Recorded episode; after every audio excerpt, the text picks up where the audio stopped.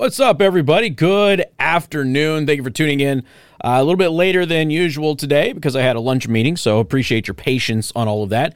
I'm Casey Hendrickson. This is the silverfoxart.com studios. Remember to go to silverfoxart.com for all of your custom, unique wall art, logos, family photos, and so much more made out of wood. These are handcrafted with backlighting, three dimensional designs. Just an amazing service silverfoxart.com. You can also follow them on Instagram, silver.fox.art. All right, let's get into it. We got a lot to talk about. Dave Chappelle's attackers confirmed what we already knew, and they've actually spoken from their jail cell. In an exclusive jailhouse interview, Isaiah Lee told the Post that the that Chappelle should be more sensitive when it comes to the jokes that he cracks. I identify as bisexual, and I wanted him to know what he said was triggering. That's what he said Saturday at the correctional facility in LA. I wanted him to know that next time he should consider first running his material by people it could affect. Yeah, that's reasonable. So, because you identify as bisexual and he cracks jokes um, about trans individuals, you feel it's okay to try and kill him. This is the society that we have created. This whole words are violence nonsense that's what we've created. Now, you're not allowed to hit somebody upside the head when they try to burn an American flag. You're not allowed to do that. But somebody who says something you don't like, you're allowed to try and stab them. I mean, it's a one way street, of course. So you're not allowed to do that uh, if you're on the political right in any way, shape, or form. Uh, but if you're on the political left, you're totally allowed to do that. And by the way, um, Dave Chappelle just gave some free comedy. He basically showed up at another comics show and um, gave them an opener that they didn't have to pay for, didn't charge them anything for. Of course, Dave Chappelle is considered one of the most successful comedians of all time.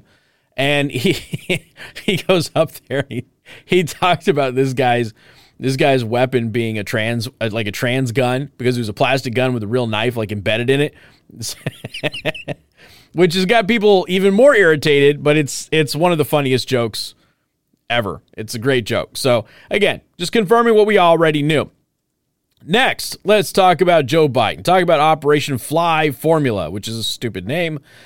Uh, so here's the uh, the White House's tweet. In case you missed this, more infant formula is on the way. The first pallets from POTUS Operation Fly Formula are being loaded onto a military plane in Germany right now. The first plane lands in the U.S. tomorrow morning, with more coming soon. Now, when this got posted online, I think my reaction was pretty much the same as everybody else's. This is embarrassing. This is the United States of America, and we need other countries to help us. This is not a position that we're used to. Americans don't usually need help from outside. Uh, we did have some after 9 11, which was very appreciative. But again, it, it's not appreciated, I should say. Uh, it's not something that we're used to because we don't need anybody's help. We haven't in a very, very long time. And yet, we can't even feed our babies because of who's sitting in the White House right now. And yeah, it's his fault. We've been over this already. So, Steve Krakauer, official POTUS account, tweets the U.S. is receiving 70,000 tons of baby formula. It's actually 70,000 pounds, so less than 40 tons. It's now deleted, not before it was spread by various blue checks. Good thing the disinformation board was disbanded. So, this is a Biden. Uh, folks, I'm excited to tell you about the first flight from Operation Fly Formula is loaded up with more than 70,000 tons of infant formula and about to land in Indiana. Yeah, uh, we were the state that was lucky enough to receive that first shipment. Again, very embarrassing, but it wasn't 70,000 tons, it was 70,000 pounds. And the thing that, that makes this like extra bad is that, I mean, not only did they just get the numbers wrong, not only are we having to import baby formula because we don't have enough baby formula because because of the FDA's nonsense with this Abbott facility in Sturgis. Beyond all of that,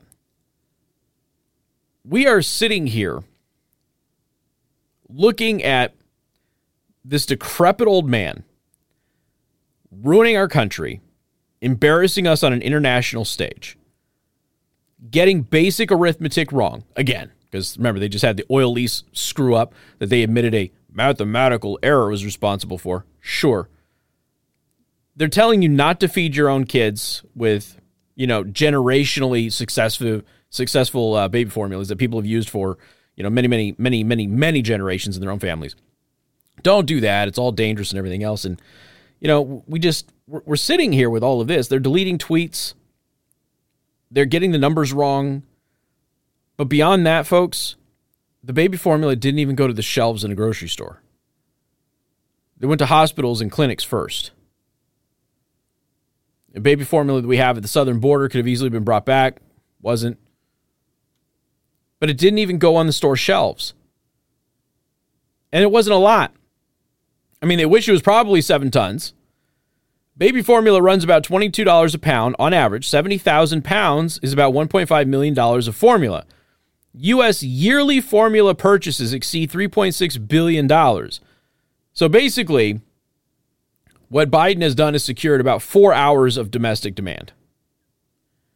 Cool. Thanks for that. But at least, you know, Ukraine got its $40 billion. So this is another one of those things, right? When he released oil from the strategic oil reserve, it was enough to run us for, you know, uh, a couple of days, something like that. It's like, okay, you're not doing any good. You're not doing any good. Everything that he does is this temporary failure. Everything. It's temporary little band-aid that fails. Never it, it it's not, nothing about this guy. Nothing about him is positive. Jake Tapper. Jake Tapper's in trouble. He got COVID and then he continued to tape a show anyway, making staffers mad. uh, the Daily Beast. Trouble is brewing at CNN. Some staffers on the lead with Jake Tapper are seething about the host's conduct following a COVID diagnosis earlier this month. Once again, everything they accuse the right of doing, they themselves do, and everything that they believe contradicts another one of their beliefs. Without fail. They can't play by their own rules. That's always that's the third one. The leftists set the rules, but they can never play by their own rules. So here's Jake Tapper doing exactly what he's telling everybody else they're not supposed to be doing. No big surprise there. All right. I want to play you this. This is the this is a, a State Farm ad. Um, and I've, I've, got some interesting things that I want to talk about with State Farm because I don't think a lot of people understand how State Farm operates as a company. So I'm going to kind of just let you in on some of it, okay? So for those of you who don't know, State Farm Insurance has rolled out a um, basically they, they've been partnering with this trans propaganda thing that was pushing trans books on five year olds. Five year olds, of course, don't understand any of this. Anybody tells you otherwise has never been around five year olds. So I want to just play this for you just so you you understand what's going on here. State Farm tells us they're a good neighbor. But would a good neighbor target five year olds for conversations about sexual identity? That's what State Farm's doing asking employees to donate guides to being transgender to public schools, books aimed at making kindergartners question their identity. It's textbook indoctrination. These books don't belong in elementary schools, and State Farm shouldn't be putting them there. Like a creepy neighbor, State Farm is there. Okay. Like a creepy neighbor, State Farm is there. So, emails leaked to Consumers First from concerned State Farm employees show that the company engaged in the woke indoctrination of kids five five years old and older. Uh, State Farm partnered with the Gender Cool Project, which aims to have conversations with children about being transgender and non-binary. And again, at five years old, kids don't understand any of this. They haven't formulated their opinions about gender or sex or who they're attracted to or not. None of that is relevant. Um, and the only reason you go after five year olds be- is because you're trying to groom them. Period. That's all there is to it. Okay. We've been over the science on this a million times. Any parent who has been around five year old kids will tell you the same thing. Uh, and again, if they're not, they're probably a predator themselves. So we get into you know some of the stuff that was in this book, and uh, State Farm's goal was to have 550 agents and employees nationwide donate a three book bundle about being transgender, inclusive, and non binary to their local teacher, community center, or library of their choice. Okay. So, again, these are the books supposed to go to five year olds. Five year olds ain't even reading this. So, anyway, five year olds can't read this. okay. The five year olds can't read this. Uh, the aim of the books is simple woke indoctrination of children, the process which State Farm is actively engaged in. Maybe you're reading these words because it's time to have this discussion. Right. Like a five year old can can actually do that. Okay. And even this is pushing it for five year five year olds. All right. Even that's pushing it for five year olds. So uh, let's go over some of the stuff. State Farm. Okay, it's fun to be asked. Have you ever heard the word transgender before? Do you know what that means? And the answer for the vast majority of five year olds is no, because you don't talk about that stuff with a five year old because they're five. They're just five. That's it. They're just they're five year olds. State Farm wants to confuse your children, saying just because a doctor says that you're a boy or girl doesn't actually make you a boy or a girl. Uh, I posted a meme about this yesterday where uh, the doctor doctor was being asked if it was a boy or a girl and said, "Ah, we'll just let the kindergarten teacher decide that later." uh, so perfect. Um, and yeah, it's this is just some of the stuff. You know, one day I looked up boy who feels like a girl and found stories of people who are just like me. Because again, five year olds don't engage in this. This is not something that five year olds do at all. They go through more of it. Okay. So now what I, I feel like I, I need to tell you one, okay, State Farm is now, they've severed their relationship with Gender Cool. So they are pulling away. And State Farm's public statement was our agents were basically pissed. Okay. Our agents were pissed. Now, for those of you who don't know, State Farm is not a company that has its own corporate branches all over the, the country. The people who operate your local State Farm, your neighbors, they're small business owners. Like that's their franchise. Okay. I have State Farm. I use State Farm. My agent is a conservative. I haven't talked to him about this yet, but I guarantee you he's pissed off. So I know that he's not alone because a lot of these agents, they don't buy into this at all. So don't see this as an opportunity to boycott State Farm. And again, State Farm basically they got the message. They said our agents were upset. We've severed all ties with this with this group. We're not doing this. Okay, they screwed up the corporate level screwed up. They did it on their own. The moment agents found out about it, employees and agents of State Farm put it out in the world to correct the behavior. Bravo. That is exactly what needs to happen at more organizations. But just so you're aware, just because corporate State Farm did this doesn't mean your local State Farm representative in your neighborhood is in line with that. Some of them probably are, Mine isn't. He's a fantastic agent. His entire team is amazing. Um, he's a regular listener of the show. He's fed me information that he has about about the city and stuff like that that kind of comes up. Super awesome guy. Okay, and I am happy to be his customer. Yeah, I pay a little bit more, but I do get extra customer service. I tried doing some of the budget stuff, and I didn't really like how that worked. Um, and you know, I, I did budget stuff my entire life, really and just never had good customer service. I've had fantastic customer service through him and State Farm. So I've, I've been very happy with him. But corporate State Farm screwed up here, and the people involved in their, their organization across the country responded in kind. And now State Farm has corrected their behavior and they're not partnered with this organization anymore and they won't be doing trans activism to five year olds anymore. And this is the big thing is that everybody knows that a five year old doesn't understand any of this. Five year old isn't thinking about any of this at all. The only reason to present this information to a five, even to a 10 year old, like a five to a 10 year old, is because you're trying to indoctrinate them and groom them. That is the only reason, period, end of story. But I wanted you all to know that, you know, when you get into a situation where you see something like this, you got to take a step back and go, okay, um, is it really all of State Farm, or you know, are maybe some of the small business owners who own the local branches of State Farm going to be thrown under the bus here because of what corporate is doing that is out of their control? So just wanted you to be aware of that. Your local State Farm agent probably isn't in line with this. Maybe they are. Uh, it's certainly up to you to go ahead and figure that out because you don't have to get the State Farm agent that's nearest you. You can go find another State Farm agent, you know, somewhere in the community and still go through them, and you still get the tools of the the national organization. So it's entirely up to you how you want to operate this. But I, I can tell you personally, like my agent, not going to be okay with this, not at all.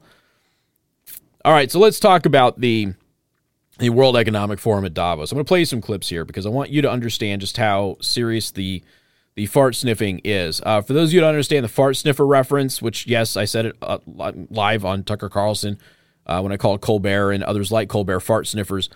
This is a reference to South Park, Okay, South Park did, you know, Smug Alert, and it was one of the best episodes ever. And um, you know, family, one of the families moves to San Francisco, and at San Francisco, the thing they do in San Francisco is they fart into a martini glass and then they smell it. That's like their hoity-toity high society activity. So that's when I reference fart sniffers, I'm referencing liberal, rich lunatics who love the smell of their own farts. That's what I'm doing. And this first clip, I'm just letting you know, is really hard to hear. Uh, this is Klaus Schwab this is him basically saying, we're the elites of the world and we need to take control of the world and, and do what we think is best for the world. And, you know, nobody else really matters. So you might have to crank up your volume just a little bit, but I want you to listen to this. It's, it's short clip. These are all short clips. And then we'll go into more sound bites here from Davos. Let's also be clear. The future is not just happening. The future is built by us, by a powerful community as you here in this room. We have the means to improve the states of the world. But two conditions are necessary. The first one is that we act all as stakeholders of larger communities, that we serve not our only self-interests, but we serve the community. That's what we call stakeholder responsibility and second, that we collaborate. And this is the reason why you find many opportunities here during the meeting to engage into very action and impact-oriented initiatives to make progress related to specific issues on the global agenda. On the global agenda. Okay. Um, look, I mean, he not only sounds like a Nazi in accent, he sounds like a Nazi. You know, the things that he says are very similar to what the Nazis were saying. Perfectly honest with you. Uh, I don't know how else to say it. You go back, you listen to some of the speeches the Nazis were given, not Hitler specifically, but go back and just listen to some of the speeches that the Nazis were, were giving. And, and it sounds a lot like this We're the elite, we're the drivers of society. We have to do what's best for our society uh, not just for us, but for society. We have to do that because we are the elite. We're the ones that drive innovation and success. We do that. We're the we're the the big bad wolf in the room, and that's exactly what this sounds like. I mean, the guy might as well just put a martini glass up to his butthole and farted into it and just just smelled it. That's all this was. The future is being built by us, Schwab pro- proclaimed, to a bunch of people who have not been delegated the power to build the future. Exactly. So, uh, yet here we are with the most arrogant, privileged people on earth, once again, trying to tell everyone else what to do, and to be sure, they don't just use words. As two other speakers revealed, they are purposely crashing the system in order to reimagine it in a way that suits them. In short, they want you to suffer. So let's let's take a look here. Again, another clip that's going to be a little bit low. During the World Economic Forum panel on the energy crisis, German Vice Chancellor Robert Habeck said countries should resist temptation to look after their own interests first. He said sustainability requires change to the rule of the markets. All right, let's let's have a listen to this guy. First of all, I would say that we have to stick to global markets. If we are now, and this is a tendency I feel everywhere in the world, also in my country as well, also in Europe, if we are now saying, okay, first of all, Germany and other countries are caring for themselves, then we will increase the crisis. If we are only caring for our own food supply, or energy supply, it must have a disastrous effect on the prices on the market. So first of all, we have to keep the markets open. Second, we have to see that we have to solve one problem not on the back of another one. So if we are now increasing the production of fossil fuels and coal power plants all over the place.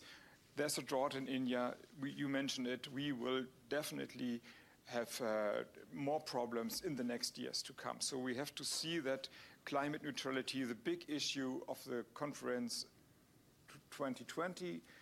Um, so two years ago, it seems like ages, but two years ago, it's not gone. So we have to solve one problem with the solutions of the other problem. And third of all, when I mentioned open markets, I like to stress out that the the rules of the markets, they have to change. So the globalization, I, I would, I think deglobalization is a wrong phrase. We shouldn't admit to that. We have to stick that we have, that we collaborate in one world and have some solidarity in the world, but therefore we have to change the rule of the markets as well. So these three things I would say are give an idea where we have to to heed to, and maybe this conference can um, also lead some ways into a more sustainable future. Okay. I yeah, um, lunacy, and you know you know what's interesting about this? This kind of came up at Pass the Mic here last Friday. You know, when Americans stopped focusing on their household and their neighborhood and their state, things started getting bad when they started just focusing on what was best for the country, their streets and their neighborhoods and their schools collapsed. The best way to prop up a nation is to take care of your own house. If you take care of your own house, then what you end up doing is creating, particularly in young people, creating the values that allow them to be successful in society hard work, determination, not sloth, you know, these sorts of things. Make your bed. I and I know I'm going to sound like Jordan Peterson here. Make your bed. And and we're all guilty of not doing this stuff all the time. I get it, but I'm just saying just from, you know, from the ground up, let's talk about it. Make your bed. Fold your clothes, keep the house clean, right? Basic stuff. Take care of your yard maintain your home, maintain your cars. If you do that, your home will be a happy place, right? If you do that, your vehicles will be able to get you to work. When you get to work, take care of your duties. Do what's required of you at work. Do a good job. Take pride in your work, no matter how remedial you think that work is. And guess what? You'll start becoming more successful. And as you become more successful, again, apply those values that you built up now into your new duties. Next thing you know, your company is better right? If everybody's doing this, your company is better. You got quality employees, you got quality management, quality leadership. All of that leads to quality ideas for new products for for the market. And the people who are going to consume those products have their house in order. Little debt, you know, just money management, basic things like that, which allow them to spend more, have discretionary income. This improves quality of life, your ability to have nice things, to live comfortably, to go on vacation. You know, all of these experiences enhance your own personal life. But it's this, it's almost like a trickle up effect, dare I say it. It's almost like a triple up, up effect. If your house is in order, that's the seed, that's the root of the tree of the rest of your life. If your house is in order, everything else starts to fall in place. When everybody is in that position, then everybody on your street is in a better position. You got a good street, then your neighborhood, right? Then your city, then your county, then your state. And then if everybody in every state is doing the same thing, suddenly you've got a really good country, right? Your country's foundation. We used to do things like that in the United States. You took care of your own property, took care of your own family, took care of your own problems. And when everybody did that, when everybody did that, the country as a whole was better off. When your neighbor needed help, you you were able to provide that help because you were in a good way. And we got away from that after the Civil War. And I understand the reasons behind that, but we got away from that after the Civil War. And it all became about, hey, you know, uh, forget about state identity, forget about your local identity and your local pride and all that stuff. It's got to be about the country now. And we built this this amazing country as a result. The problem is, is that as time happened, time marched on, the pride in our local selves has eroded in favor of the national self. And then we basically ceded authority to the national. Instead of just taking care of our own house, which is our city, our state, we just ceded that to the federal government. When are you going to take care of us? Right? We see this every election cycle.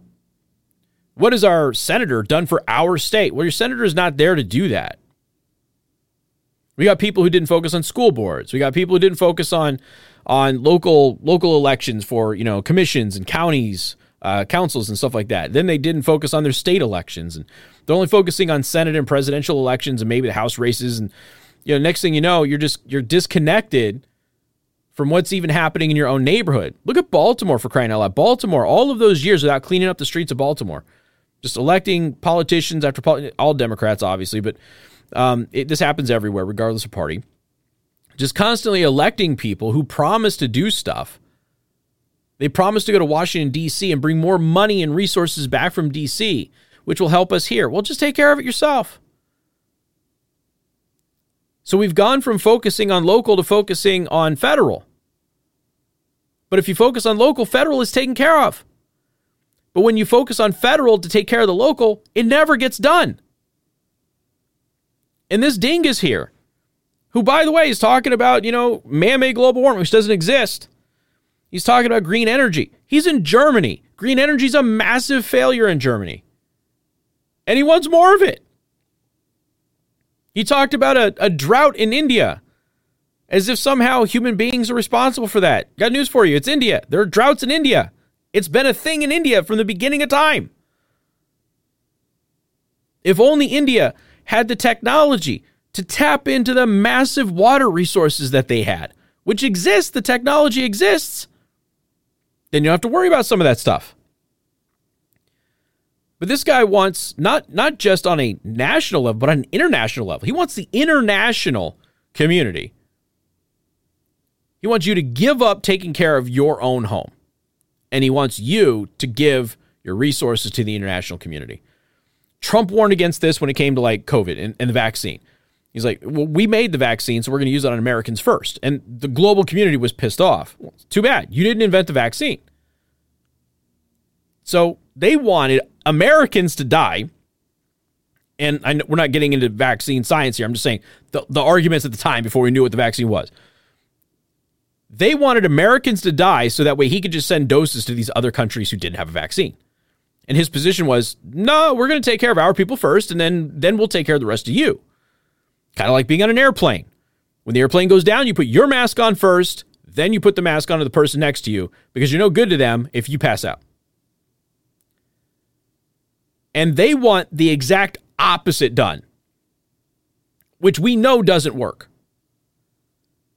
Now, keep in mind, you just had this douche talking about we're the elites, we're the ones building the future. This guy's talking about a one world government, basically. Who do you think? Who do you think they think picks that one world government? who do you think they think controls that government? I don't know. Maybe them. Speaking about small and medium businesses in Davos, a Norwegian finance CEO, uh, Christian uh, says that energy transition will create energy shortages and inflationary pressures, but the pain is worth it. Oh, really? All right, let's take a look. We need to accept that there will be some pain in the process. Uh, the pace that we need will uh, will open up for missteps. Hmm. Uh, it will open up for uh, shortages on energy. It will create inflationary pressures, and maybe we need to start talking about that. That that pain is actually worth it because if we don't, uh, there's no business case, there's no economy, there's there's no welfare. But but so far, I think we are have been a little bit careful actually talking about the pain in the short term that is likely to come from from the, from this very important change. Yeah. Um, basically, what she just said is, I hate, I hate uh, poor black people in Africa, and I want them to die. That's basically what she just said. The other thing that she said that most of you heard is that yeah, we're going to transition to green energy, and it's going to cause massive energy problems, and you're not going to have power in your house and stuff like that. But it's totally going to be worth it. Okay, green energy is a massive failure at this point in time. Every country that has gone green energy has problems. Every single one of them. The only way forward right now is nuclear, guys. That's just that's all there is to it. These mini reactors that are being developed um, are probably going to be the thing that saves humanity. There is a report out today. We'll talk about it on the radio show. Massive, massive surge of electric vehicle registrations throughout the country for electric grids that already can't support any kind of, of population throughout the summer. California has roaming blackouts and, and brownouts every single summer. Okay. We just did a whole report multiple Midwestern energy companies for the first time are concerned that they do not have the kilowatts to be able to manage manage power, and they're probably going to have some brownouts and blackouts in the Midwest this year. Now, you throw on top of that, as I've been saying for months, you throw on top of that electric vehicles, which are a further drain on the grid. This is where I, I keep telling you pay very, very close attention to this. They want to drive up the price of gas. This is something that they openly admitted in the Obama era. Routinely, prominent Democrats would say, high price of gas is good because now you'll drive less. That's great. Take public transportation. You don't have to worry about it. Ah, that's awesome. Now you got Pete Buttigieg out there. Go buy an electric car that you can't afford. Then you don't have to worry about it because as if energy prices aren't increasing, right? I mean, you just heard her say it. Prices are going to go up. We're going to have some some grid problems.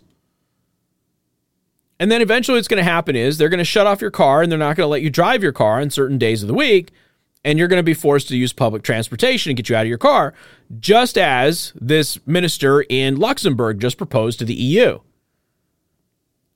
He wants people to not be able to drive their car two days a week.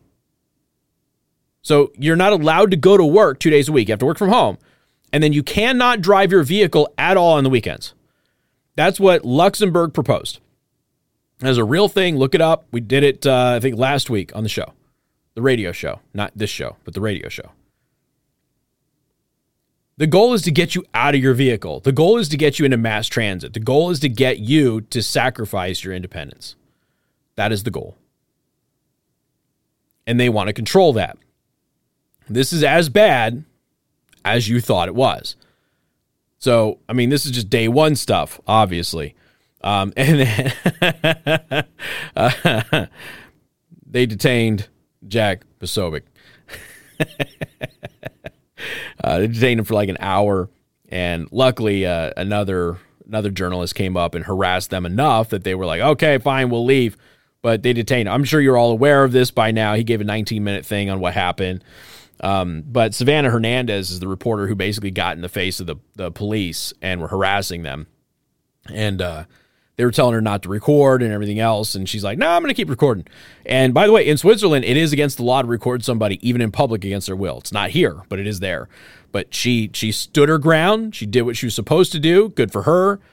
But again, this is this is what they do right? He's there. He had press credentials and everything else. He just didn't have World Economic Forum press credentials. That's what they were saying. You were approved to be, you know, in the press, just not approved by the World Economic Forum uh, for media, which is obviously asinine and stupid, but that's what they tried to say. Pay attention to this stuff. And I know that the World Economic Forum comes up every year, and uh, we're always, you know, talking about it. But you know, this is it's it's it's messed up stuff. We got more on this too on the radio show today. Now let's look at the World Health Organization. I mean, World Health Organization, Davos, basically the same thing. Um, so the pandemic treaty that they're they're hashing out right now.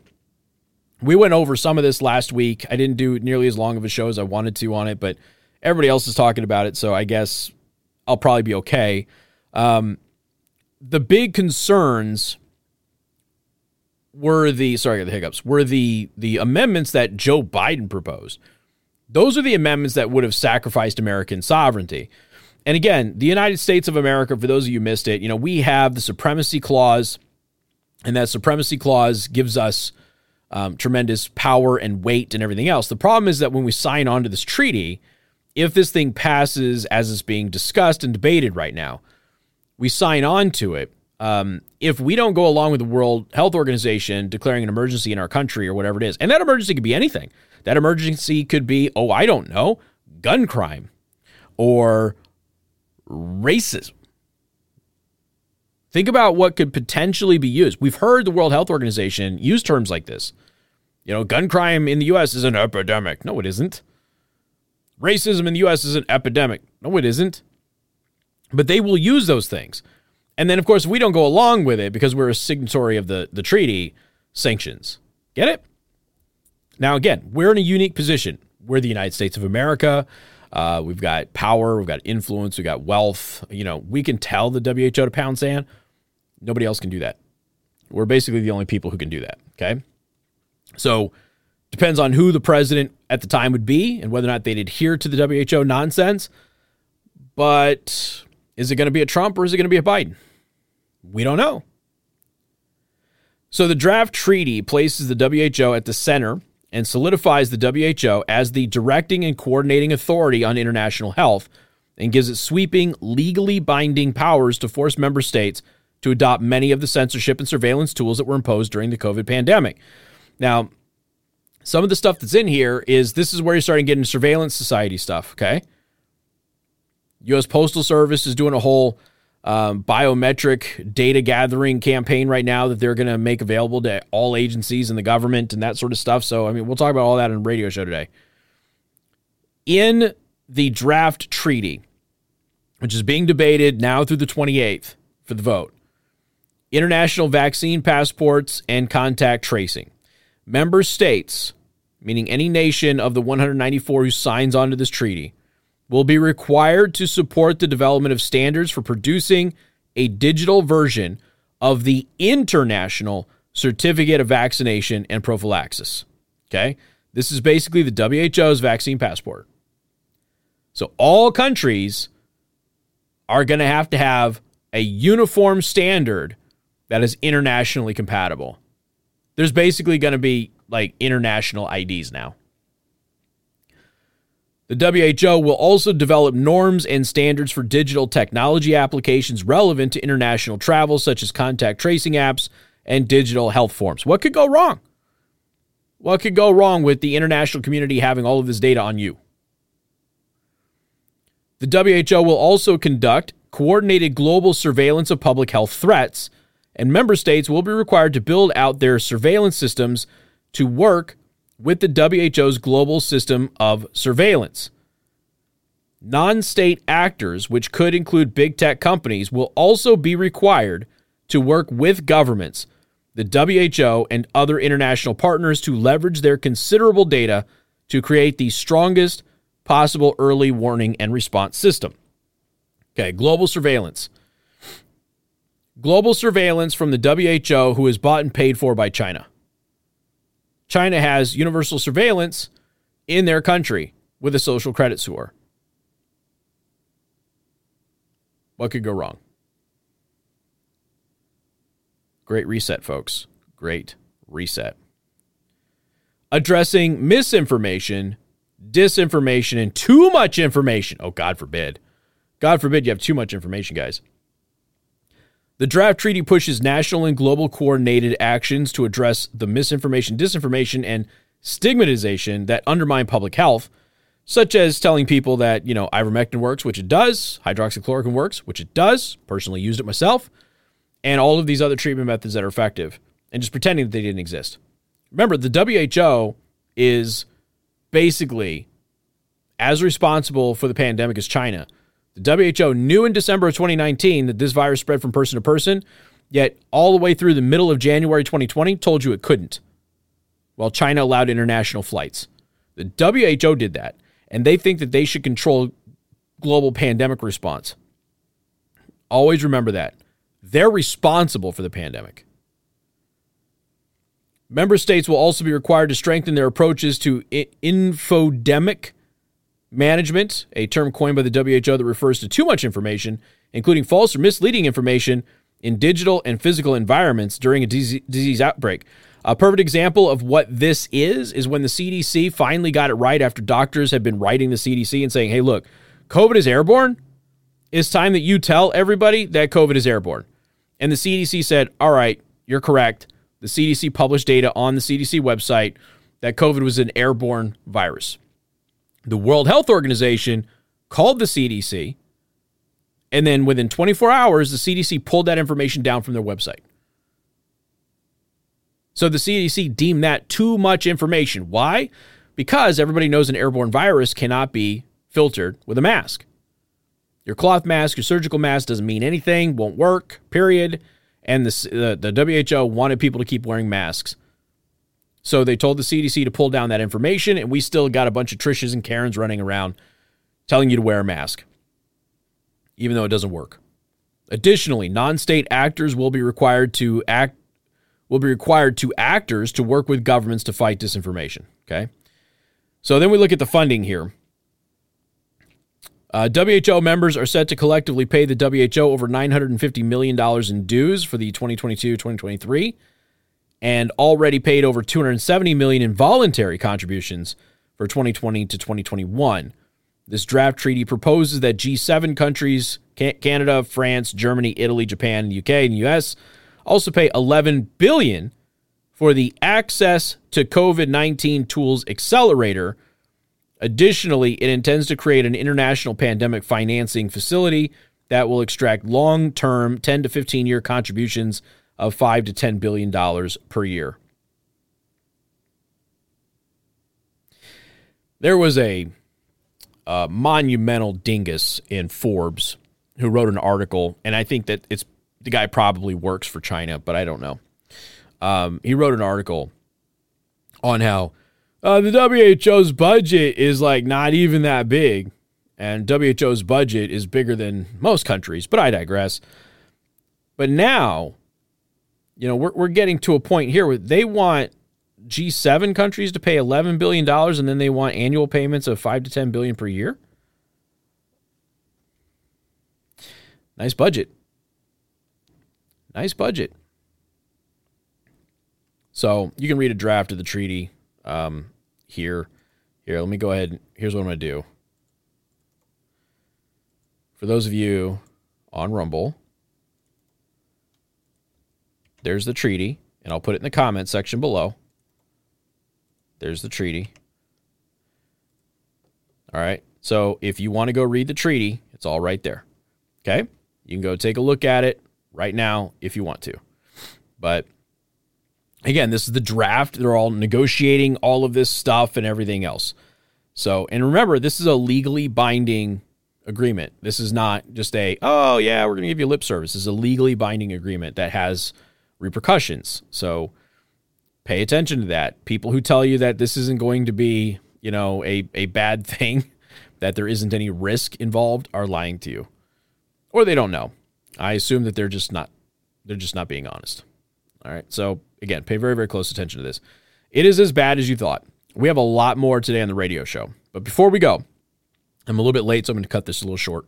Um, before we go, I got to remind you of two things that I got coming up. One, uh, I got the 2022 Lincoln Day dinner for the St. Joseph County GOP. And of course, our guest, our special, special, special guest, this is super, super awesome, is Representative Jim Jordan. So, Representative Jordan is going to be coming to town. He's the keynote speaker. I will be the MC for the event this year. I normally am, wasn't able to be last year. So, hopefully, uh, if you are able, make sure you make it out to the Lincoln Day dinner. And again, this is just coming up here this weekend. So, you can still get your tickets at gopsjc.com. For veterans, I've got another event coming up on June 4th. This is for this is for Freedom System. This is a local veteran organization great group of people. Uh, super stoked. Done events for them in the past, and definitely would love would love to have you guys out here as well. So again, you can get a person, you can get a table, a couple, whatever you really want. Um, got all of your meal choices. You can go carnivore, vegetarian. It's up to you. And I'll be giving a little speech there. But you know, this is a this is a good local veteran organization. A lot of people are asking me about you know what what veteran organization can I support that's local. Freedom System is a great option and they they do their best to feed you know homeless vets. They also uh, deal with veteran suicide and, and that sort of stuff. So again, June fourth, just eleven days away. We've got that, and then of course this weekend we've got Representative Jim Jordan coming to town with the St. Joseph County GOP. I will be emceeing that event. I'll be the keynote speaker at this event, and I certainly hope that you will all be there. Okay, so it would be great to have you all there. Tons of other stuff coming up as well but uh, it's it's the beginning of summer and things get a little hectic and super busy for me. I keep telling myself that I'm gonna try and slow down in the summertime, but it just never seems to really work out. Uh, Niles Burn Run ride is coming up. I'll be involved in that as well. So lots of lots of events, and if you ride your motorcycle, you'll be able to hang out with me on some of those as well. All right, ladies and gentlemen, I got to roll. definitely uh, tune in here at three o'clock Eastern time We'll have the radio show from 95.3 MNC going from 3 until 6 p.m. And don't forget, you can follow me on Truth Social because Truth Social is now available for anybody. All you have to do is go to truthsocial.com, sign up, follow me at Casey the host on Truth Social, and I look forward to seeing you next time. Take care.